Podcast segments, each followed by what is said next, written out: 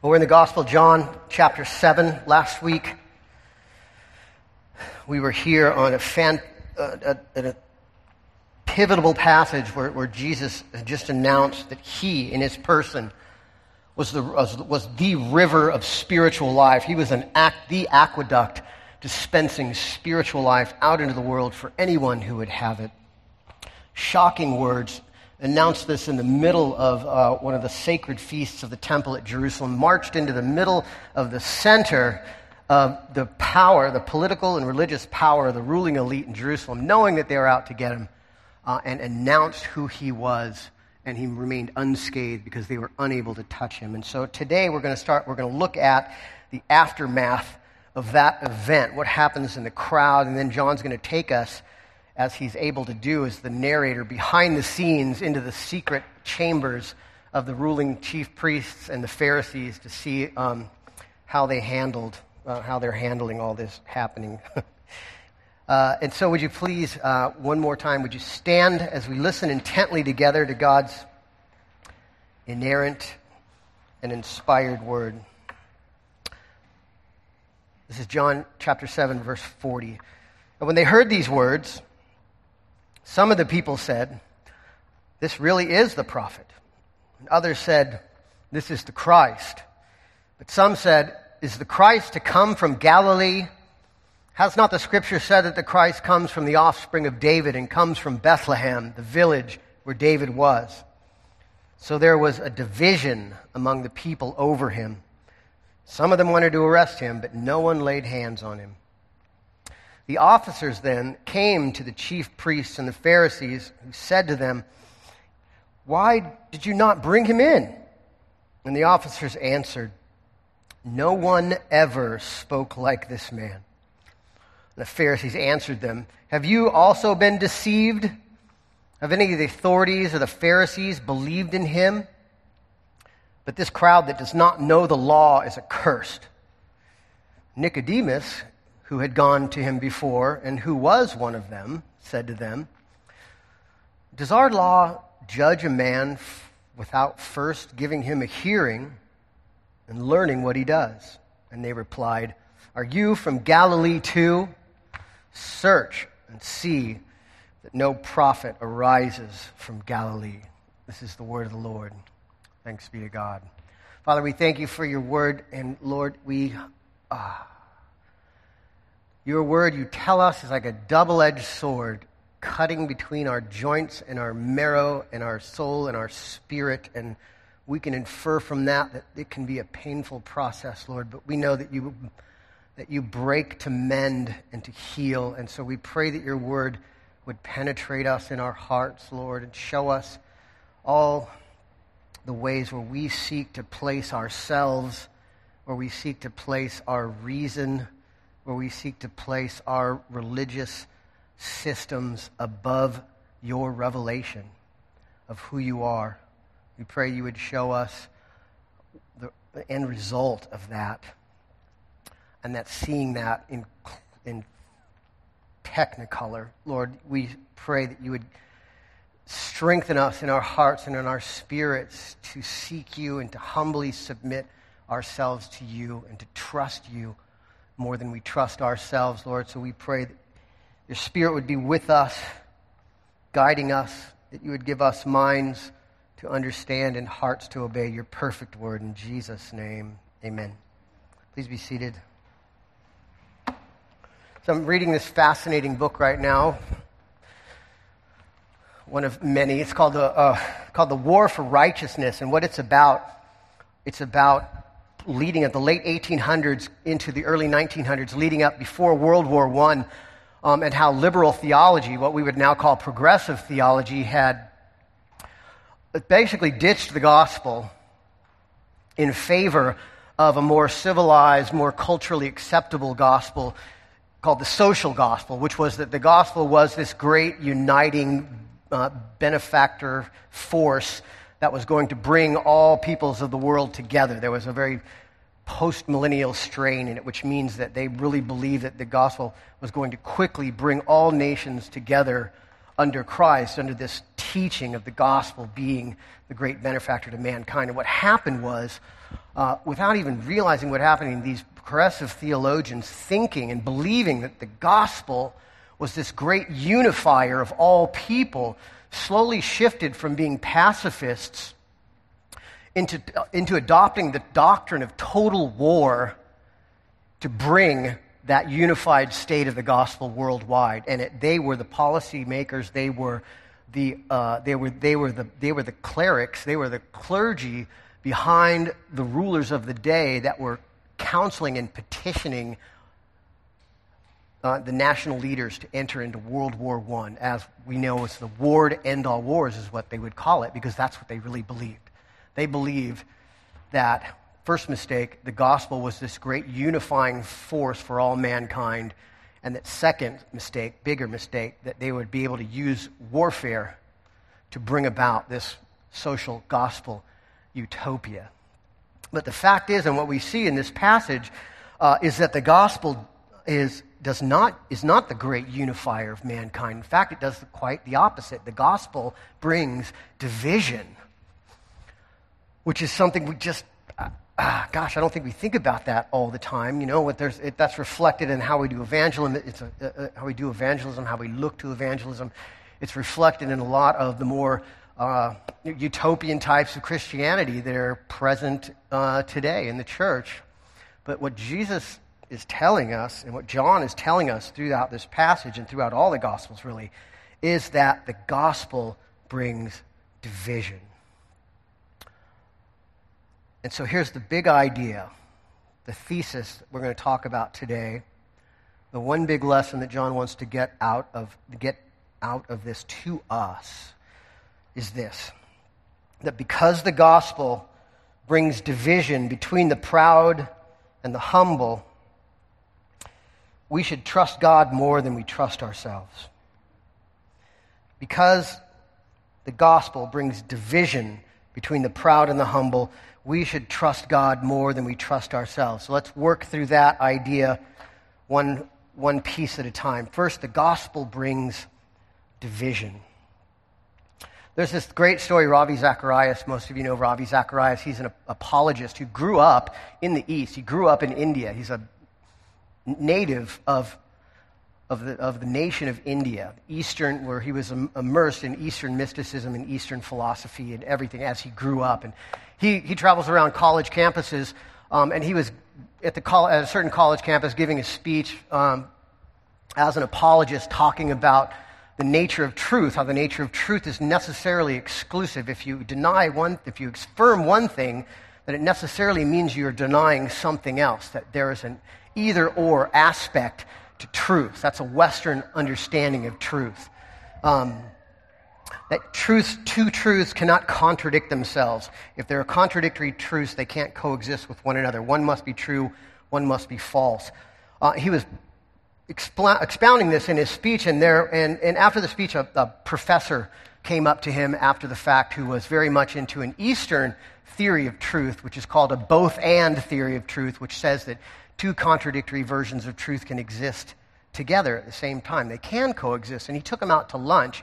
And so here's this, this white, affluent, young, Western professor trying to like school Ravi Zacharias on the Eastern theory of truth of the both and going back and forth drawing diagrams on the on the placemats using you know just cups and whatnot to make you know graphs and whatnot. So finally Ravi is listening politely and he, he, stops and goes okay let me see if I get this straight.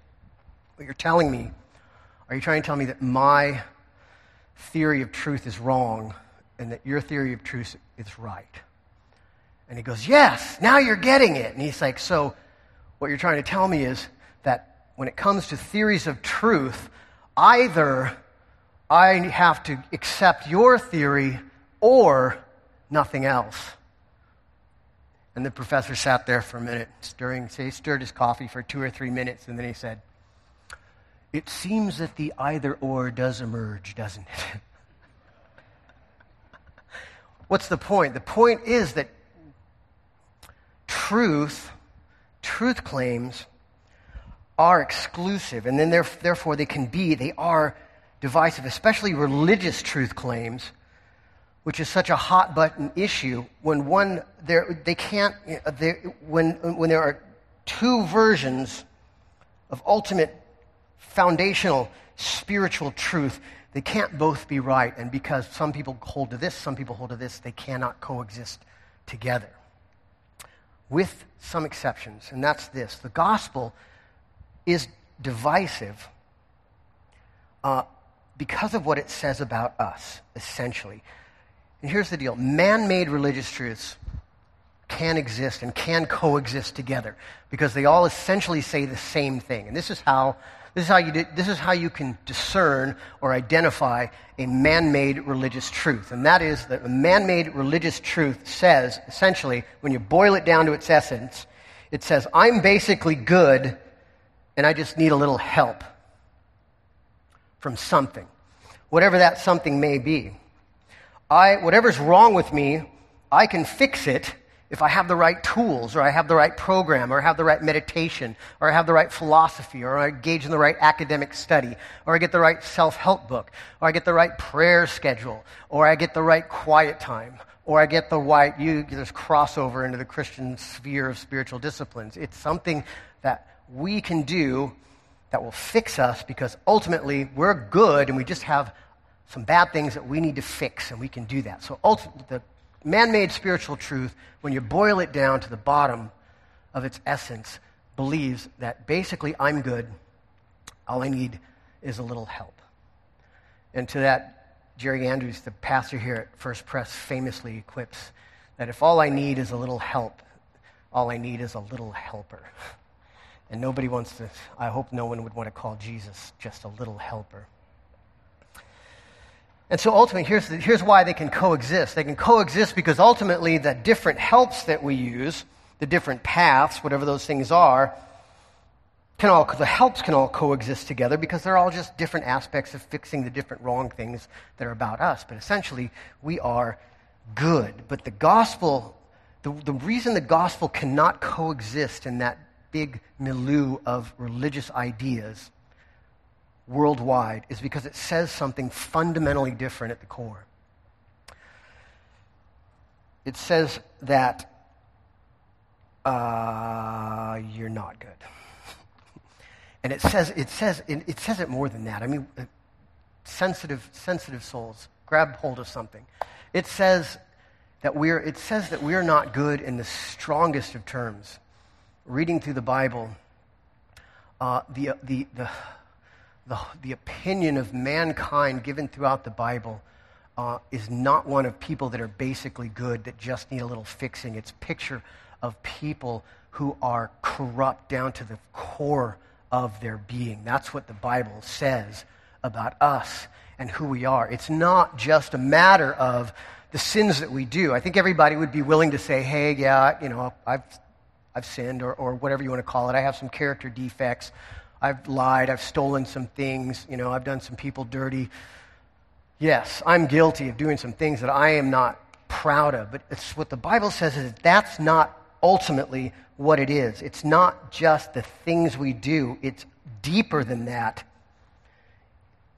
At the very core of our being, we are flawed in a way that makes us brutally self centered and selfish. Who we really are. I have this, I'm sure people have been around here for a while, you've heard this before. I have a great experiment to give to people if they don't really believe that, and that is this. You just, if somebody doesn't believe that or doesn't think that they have real corruption in the core of their being, you just say, hey, here's what we're going to do. I want you to, for the next 48 hours, everything you think in your mind, I want you to say out loud to the person that you're with.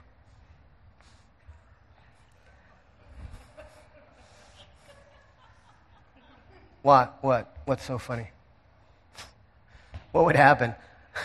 I told that, I told that to my, I told, talked about my buddy Nigel here before. I told that to my buddy Nigel, and he goes, Oh, I'd be divorced in a day. the 48 hour test exposes, it does two things, if you really think about it. It does two things. Number one, it tells us who we really are in our innermost person.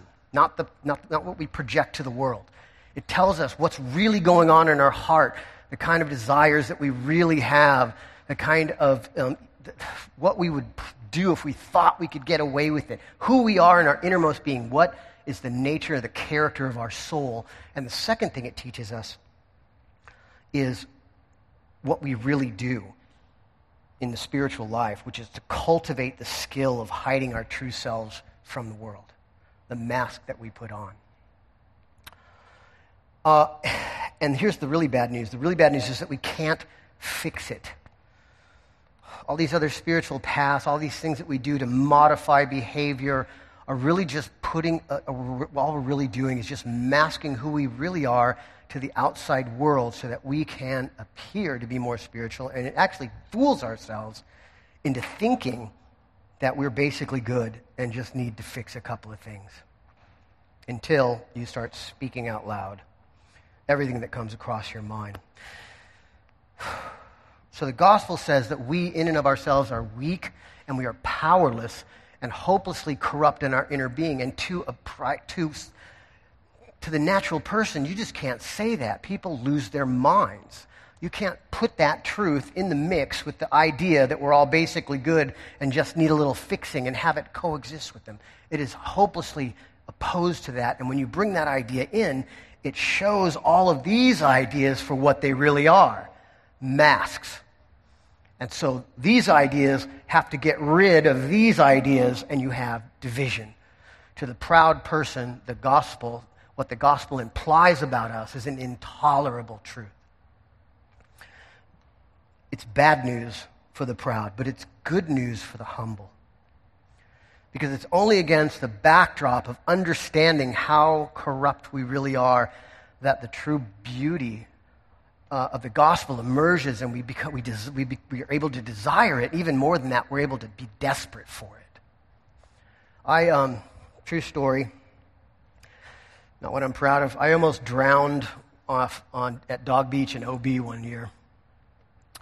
I thought, uh, I used to be a lifeguard on Catalina, and I would swim out a mile every day to this rock in the ocean. And I don't know how many years later it was after this, but I got down to the beach and I was like, yeah, I can swim out. And so I swam out way farther than I should have past the breakers. And then I got a little scared, started swimming back in, and started running out of steam outside of the breakers. And it was literally going under. I was like, I didn't have any more strength to keep swimming, and I wasn't able to float, and the waves were like hitting me, and I was terrified.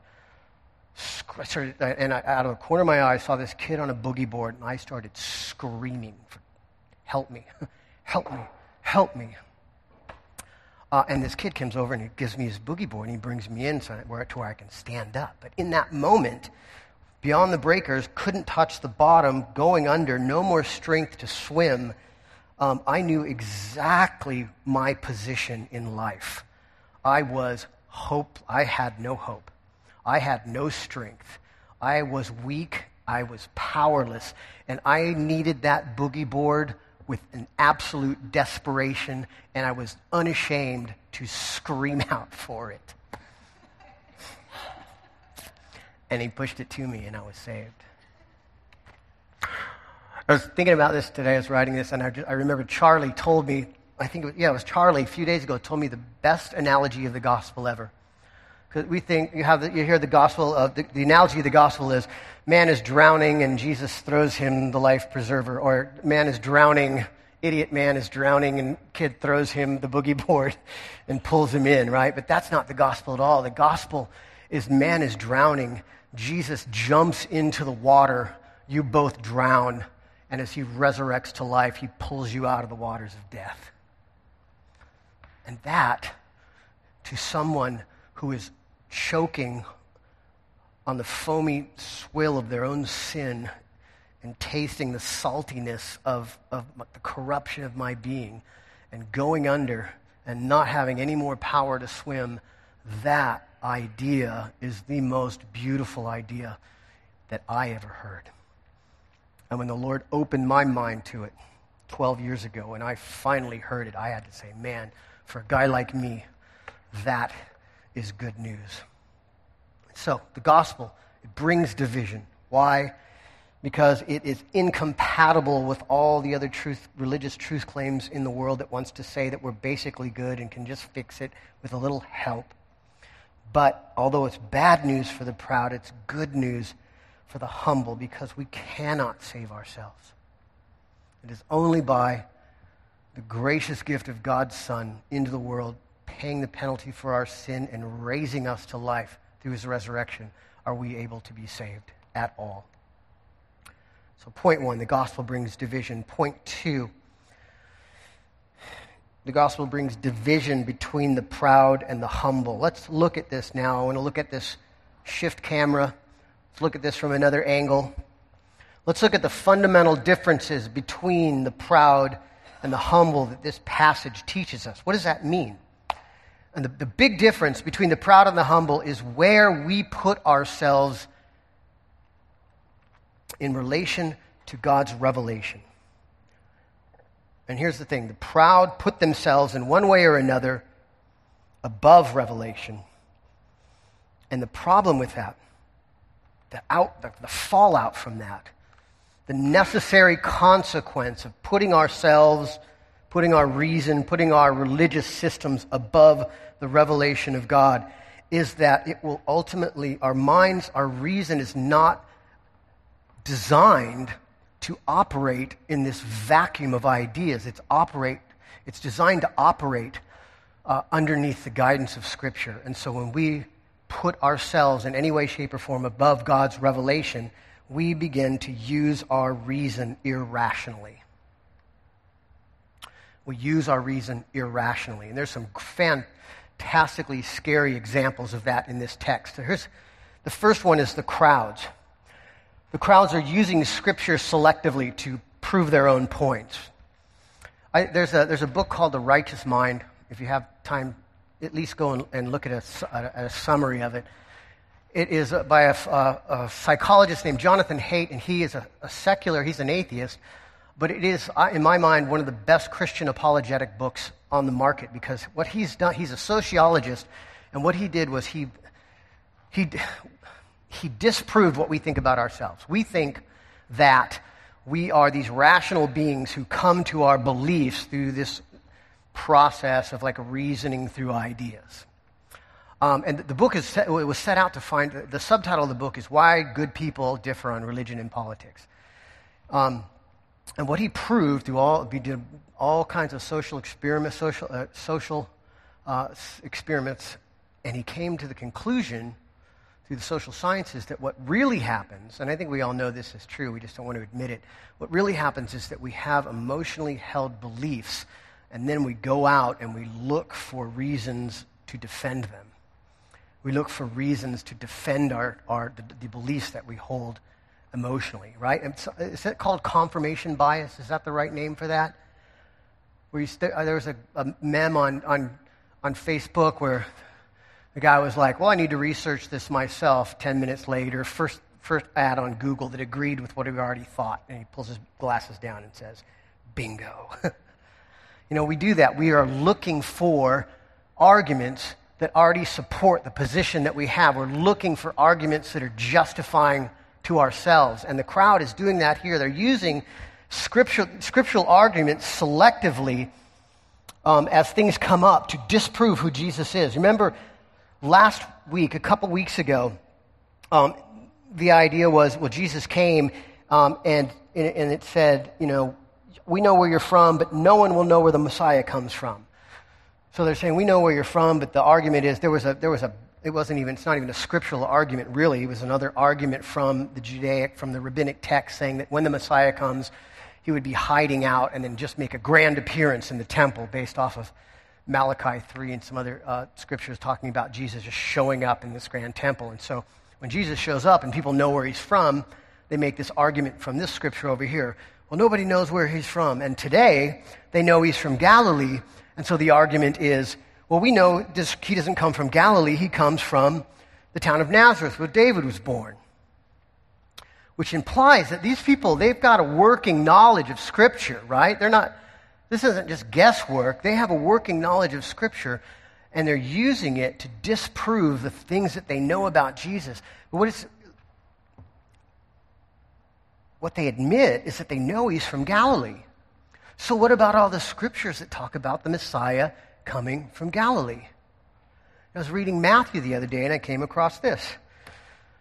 Matthew quotes this as a proof of, of Jesus coming, growing up in Nazareth. He says, So that what was spoken of the prophet Isaiah might be fulfilled, the land of Zebulun and the land of Naphtali, the way of the sea, by the, beyond the Jordan, Galilee of the Gentiles. The people dwelling in darkness have seen a great light, and for those dwelling in the region of shadow and death, on them a light has dawned. Totally discounted that. Here's a man who's speaking in a way that no one else has ever spoke.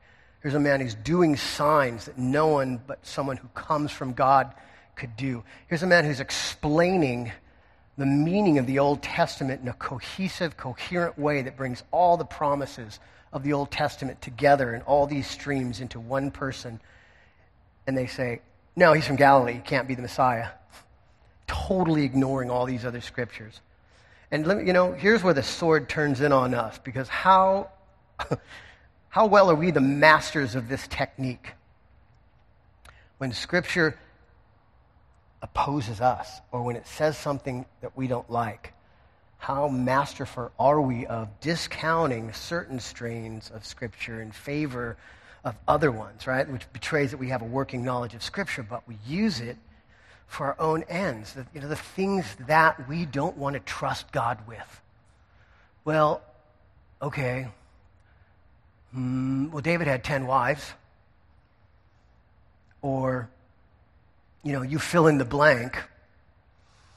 There's all kinds of ways that we can use Scripture to prove the point that we want to prove rather than being obedient and trusting God against what, our, what, we're, what ourselves are telling us.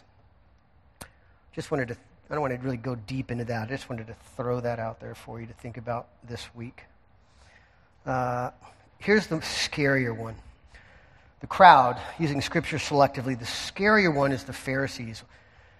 And what they've done is they've placed their religious system, their reason that has come up with this entire religious system that Jesus has been systematically undermining in the temple they have placed their religious system above the very revelation that it's derived from.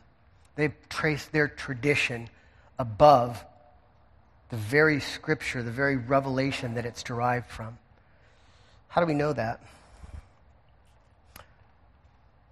When the cops, remember they, last week, they sent the cops to, out to get Jesus and to arrest him. And when they bring him back, when the cops come back, they say, they said, Why didn't you bring him in? And, and the, the, you know, the pivotal verse in this whole scripture is where the cops say, No one ever spoke like this man. And their response to that is, Have any of the authorities or the Pharisees believed in him?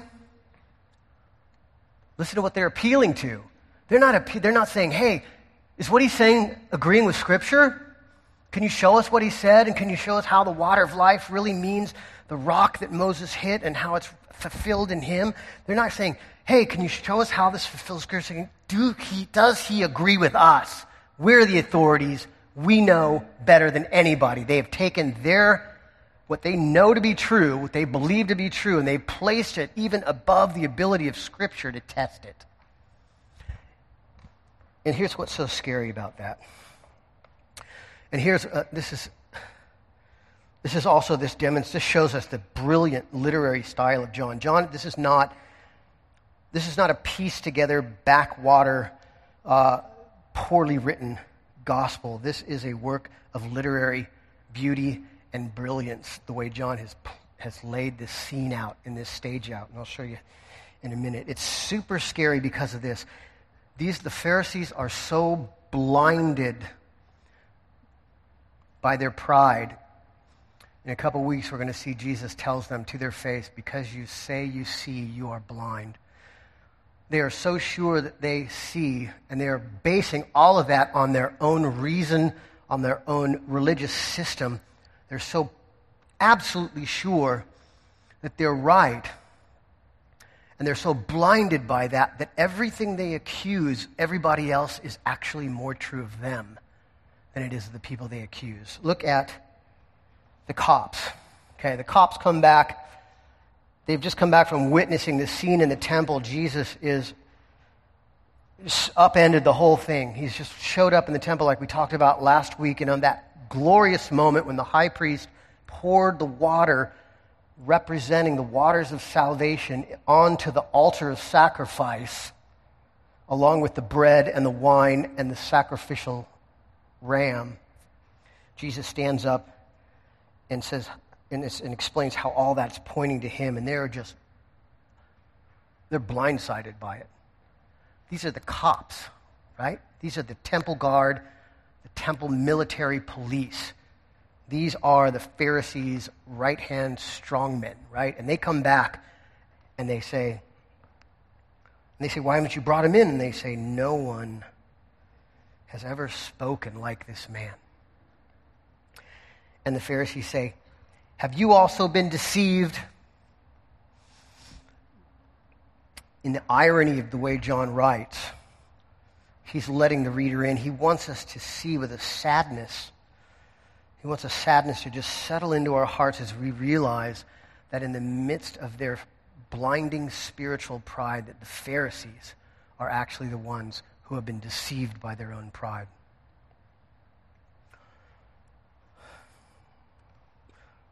In Nicodemus, here's the brilliant literary structure, the literary story here. Nicodemus uh, is, is brilliant in his wisdom and in his evangelistic strategy. Nicodemus is the guy who went to see Jesus in chapter 3.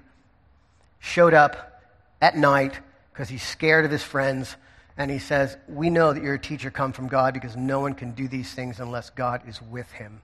And he comes and he humbly wants to hear what Jesus has to say. And um, these men are just are angry, self-deceived. They're seething with anger at Jesus because the truth that he's proclaiming is contrary to this truth that they want to believe about themselves, and they have to get rid of this truth. And rather than Nicodemus just launching into a straight ahead evangelistic uh, appeal to these guys, he floats a question out to them. He goes, Is it, does our law judge a man without first giving him a hearing and learning what he does? The Pharisees are accusing Jesus of being a lawbreaker. And Nicodemus, floating this gentle question out to them, says, is reminding them our law says that you cannot condemn this man without giving him a fair hearing. And so, what you are doing right now is breaking the law. And John wants us to see that with a heavy heart, that blinded by self pride, we in our, in, in, in, our, in the, in, when legalism takes over our hearts, and the definition of legalism is wanting you to keep the law, not me. When legalism takes over our hearts, it blinds us in such a way that we begin to unconsciously break the very law we're trying to uphold. It creates hypocrisy. And the worst one is the final, the saddest part is what, what they say about the crowds. In verse 749, he says, But this, they say, but this crowd, this crowd who's in their hearts searching, they're, they're groping through the dark, trying to figure out who this man is. They're disagreed. Some are that the prophet, that's getting there. There's some who have convinced that he's the Christ. They're, at least they're out there listening and groping. And the Pharisees say, But this crowd that does not know the law is accursed. And they're getting that from Deuteronomy 27 26 which says, Cursed be everyone who does not abide by all things written in the book of the law and to do them. Does that sound familiar?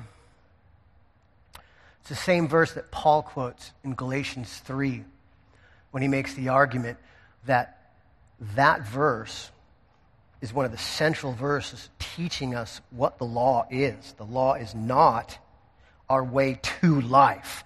The law is not what we do to fix those little things we need help with. But the law is to show us the absolute corruption of our, of our, of our souls, of our, core of our being. So John wants us to our hearts to break at the blindness of these men who through their pride have just ironically judged themselves to be deceived, to be breakers of the law, and therefore accursed. So point 1, the gospel brings division.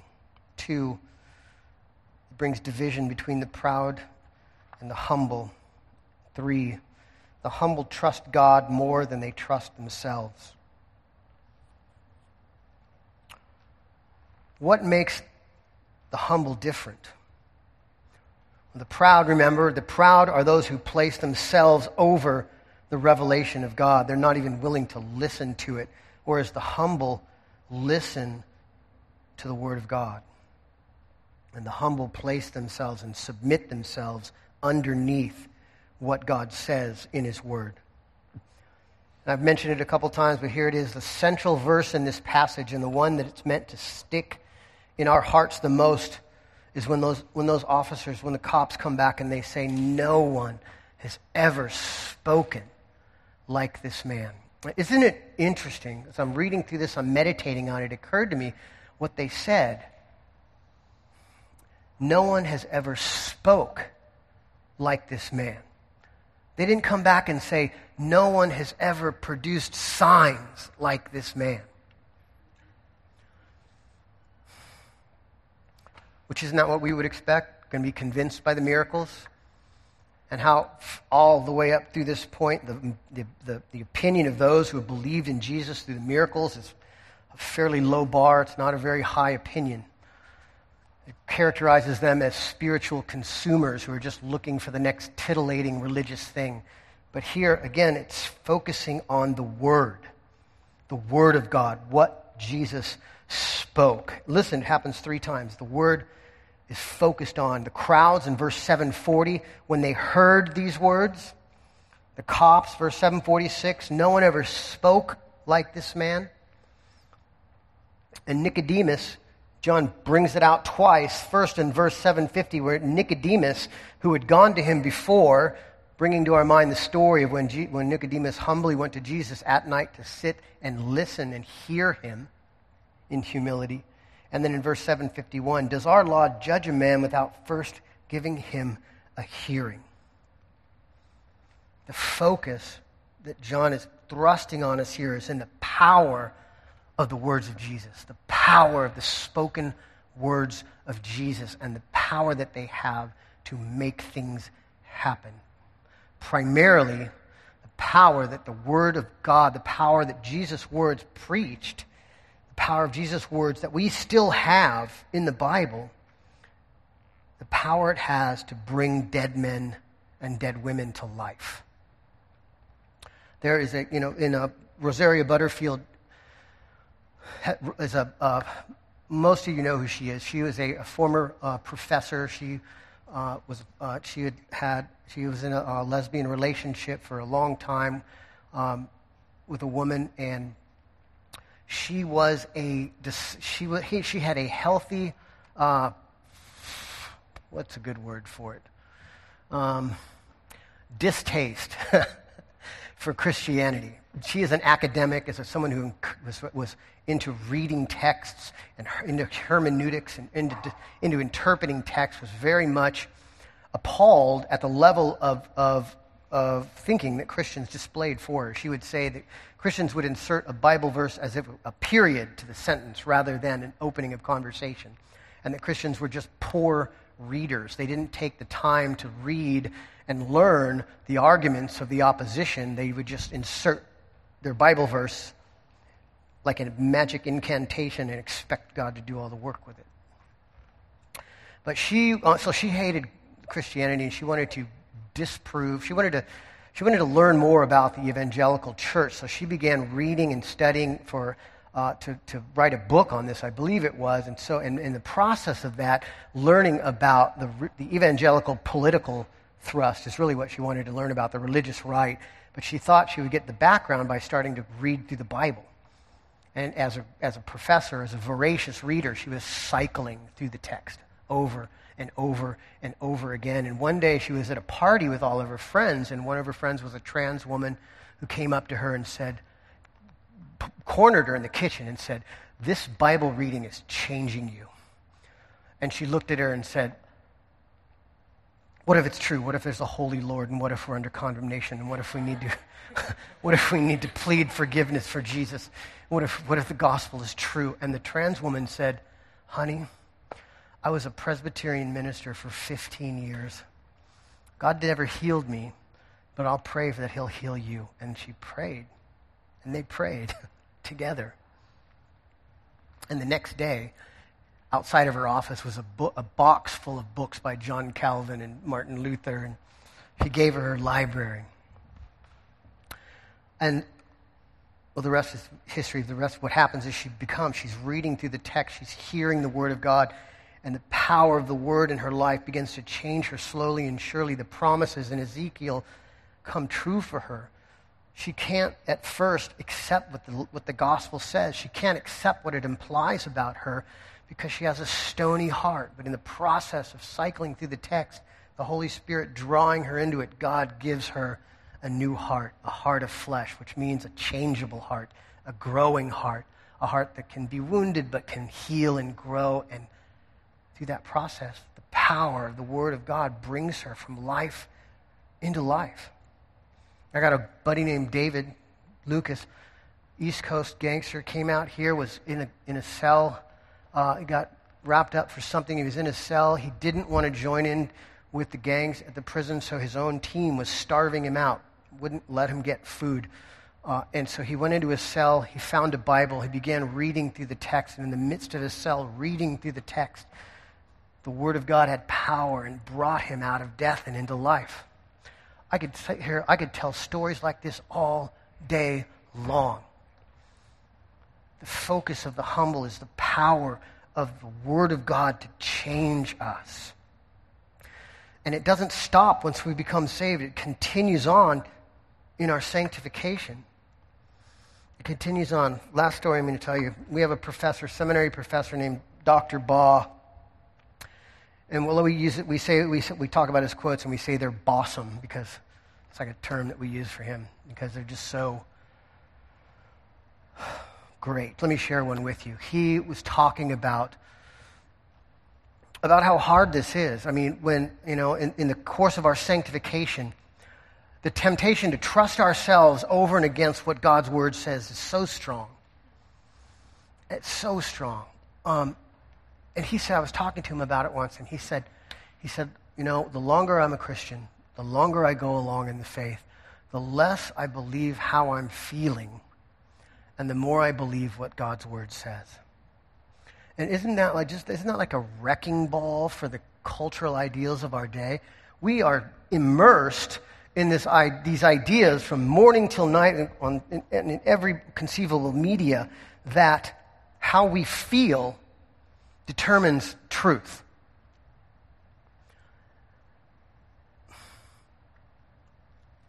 And determines what is right and good.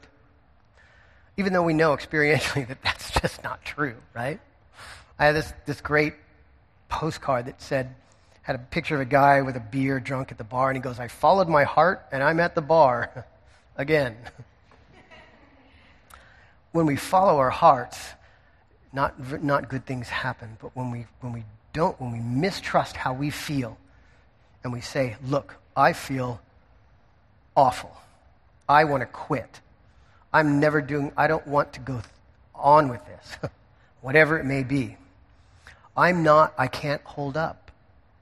I don't want holiness. I want this.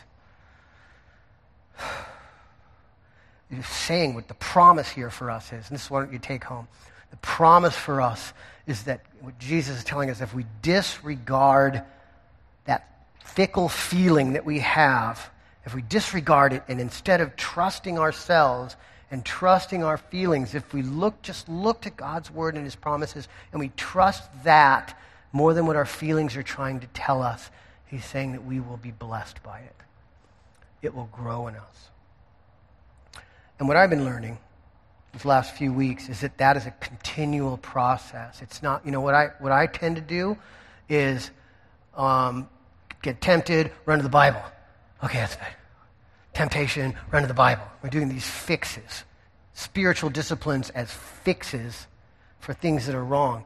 What God's been teaching me, especially this year, is no, it is a constant immersion in the holiness of God, in the beauty of God, an immersion in prayer, an immersion in His Word that recreates the atmosphere that we breathe and produces naturally holiness in our lives because we desire, we, it, it starts to recreate our hearts into, thing, into hearts that desire the beauty of God and the glory of God and the things of God. And we develop, like I talked about last week, we lose our taste for Coke. We begin to pick up our taste for pure rivers and waters of life. So, the gospel brings division because the proud cannot stand what the gospel implies about us. But the gospel is very good news for the humble because it promises us a salvation that we could never otherwise earn or gain on our own. It divides between the proud and the humble. The proud put themselves, their reason, their religious system over and above God's revealed word and doesn't even allow it to be tested. Whereas the humble, we submit ourselves under the revelation of God, what God's word has spoken to us, and through that we witness it having the power to bring dead people to life, to increase us in our spiritual lives, uh, and to recreate the world that we live in and change our hearts to love and, and adore the things of God. Amen. Amen. Lord, we thank you for your, for your word, for your blessing. Uh, you are a good and wonderful Father, and we love you. Lord, we pray, um, Lord, that you would help us learn all kind of things through your word, Lord, and not just to hear it, but to be living it as we go out this week, Lord. We are going to be tempted in a million different ways to place our own reason above what we know to be true in the word, to place our own feelings above what we know your word says.